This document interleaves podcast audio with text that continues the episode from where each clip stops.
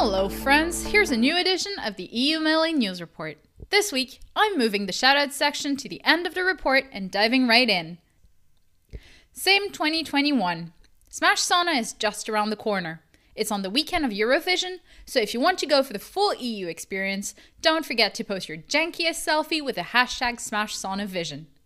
It will also feature the Heat Corner, where your hottest takes and warmest shoutouts will be read out loud on stream. To take part in the Heat Corner, you can either tweet with the Smash Sauna hashtag or fill in an anonymous form. The link to that form is, of course, in the description of this episode. In more general news, the same leaderboard has been updated with country flags, results of individual tournaments, and a few quality of life updates. While I haven't seen any important national news in the past two weeks, it has been a big time for content. Pipsqueak was interviewed on the Melee Stats podcast about his Melee career, the same circuit, and European Melee in general. Jim Morrison picked up his years old series on the history of Dutch Melee and posted a 2015 installment on his blog. He calls it one of the most magical years of Melee, and you can see why when you read it. David Kimball produced an hour long documentary on the early steps of Melee and how the game was developed. A team is working on non English subtitles. Please reach out to me if you want to be part of that effort. The documentary itself is fascinating and I highly recommend it.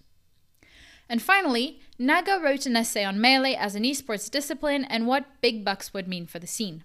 I have to say, I entirely agree with the points made in this text, and I think you should read it, even if your opinion is different.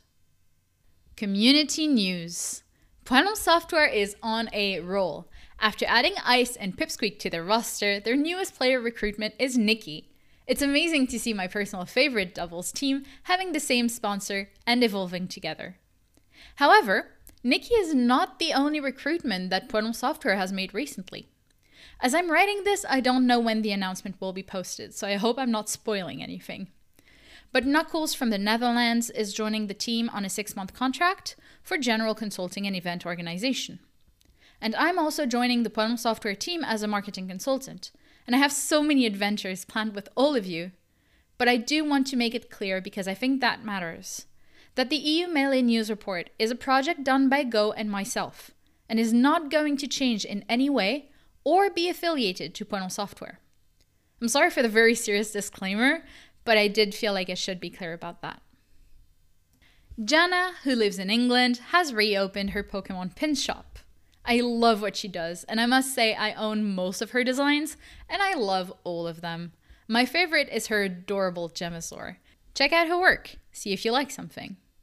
Back to more competitive things, Leffen has been invited and confirmed at Summit 11, where he will face North America's best, a few elected players, and the leader of the same circuit leaderboard.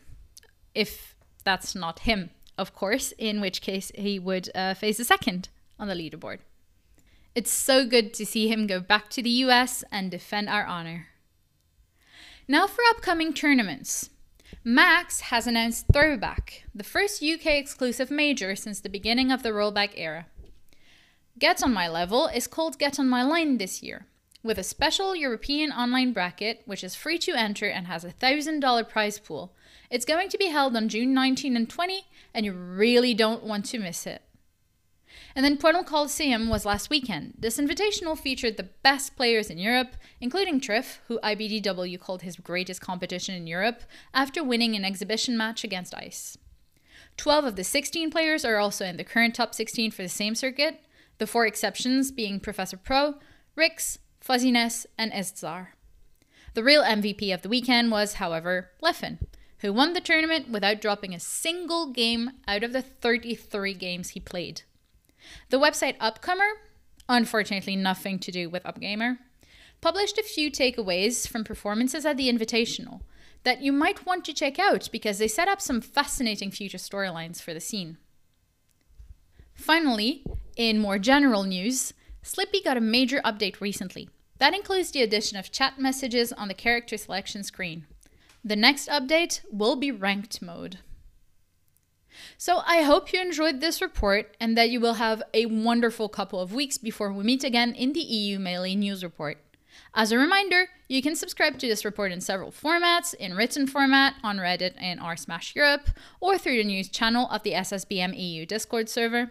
As a podcast by looking for EU Melee News Report or adding the RSS feed to your favorite podcasts manager, or as a video edited by Go on the YouTube channel that I am still uh, trying to rebrand properly. Thank you, by the way, for the 100 subscribers. It means so much. So shout outs to Go for making the video, shout outs to Friezo for the podcast and video music, and thank you as well to Vlerk and Lafungo for their help with the report this week. See you soon!